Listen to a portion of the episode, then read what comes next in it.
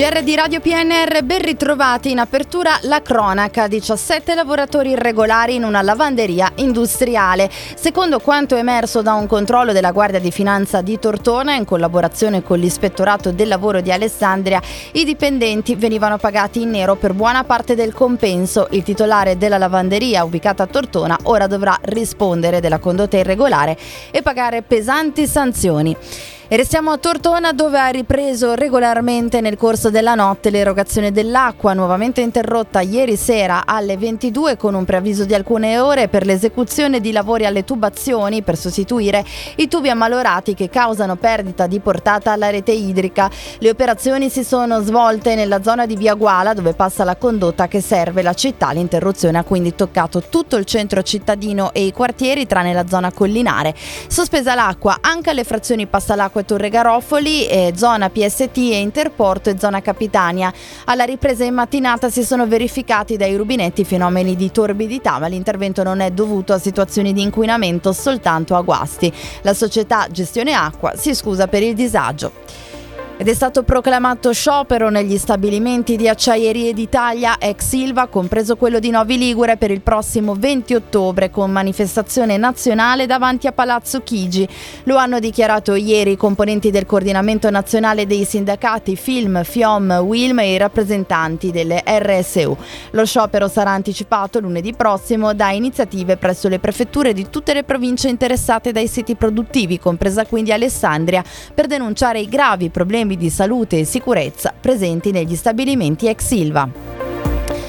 A proposito di sicurezza, resta stabile la posizione della provincia di Alessandria nella classifica sull'indice della criminalità del Sole 24 ore che fotografa i delitti commessi e denunciati sul territorio nell'anno precedente in rapporto alla popolazione residente. La nostra provincia per i reati del 2022 si colloca al 43 posto contro il 45 dell'anno precedente. È stato rinnovato il Consiglio generale della Fondazione Cassa di risparmio di Alessandria con l'ingresso dei nuovi consiglieri Giuseppe Maria Giordano e Angelo Teruzzi insieme a Domenico Mercogliano e al riconfermato Vittorio Alberto Ferrari. Il rinnovato Consiglio opererà per perseguire la mission della Fondazione nei prossimi cinque anni.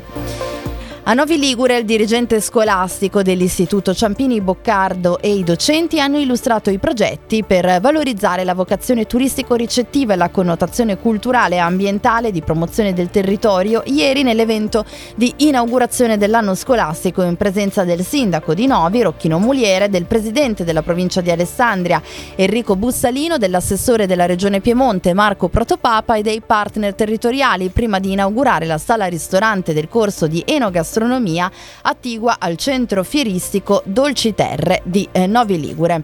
Passiamo agli eventi, settimana ricca di appuntamenti a Tortona. Questa sera alla sala convegni della Fondazione CRT verrà presentato un romanzo di Giacomo Prati, Pinocchio esoterico. Giovedì inizia la serie di incontri, giovedì del benessere al Teatro Civico. Nel fine settimana, sabato pomeriggio, un convegno in ricordo dell'industriale Wilmer Graziano. Domenica l'intitolazione allo scultore Carlo Pedenovi dell'area verde con il monumento all'Alpino in corsa Alessandria. Nel fine settimana la mostra Watches of Italy con le eccellenze da tutta Italia e le visite guidate a San Sebastiano Curone per le giornate d'autunno del FAI, un evento per la pace invece a Castelnuovo Scrivia. Il convegno sabato a Rivalta Scrivia con la presentazione dei restauri. Domenica infine il concerto del Perusi Festival in cattedrale per l'anniversario del grande compositore. Era l'ultima notizia, ha curato l'edizione Stefano Brocchetti, in redazione anche Massimo Prosperi e Luciano Asborno. Gli approfondimenti su radiopnr.it, ora gli aggiornamenti con Trebi Meteo.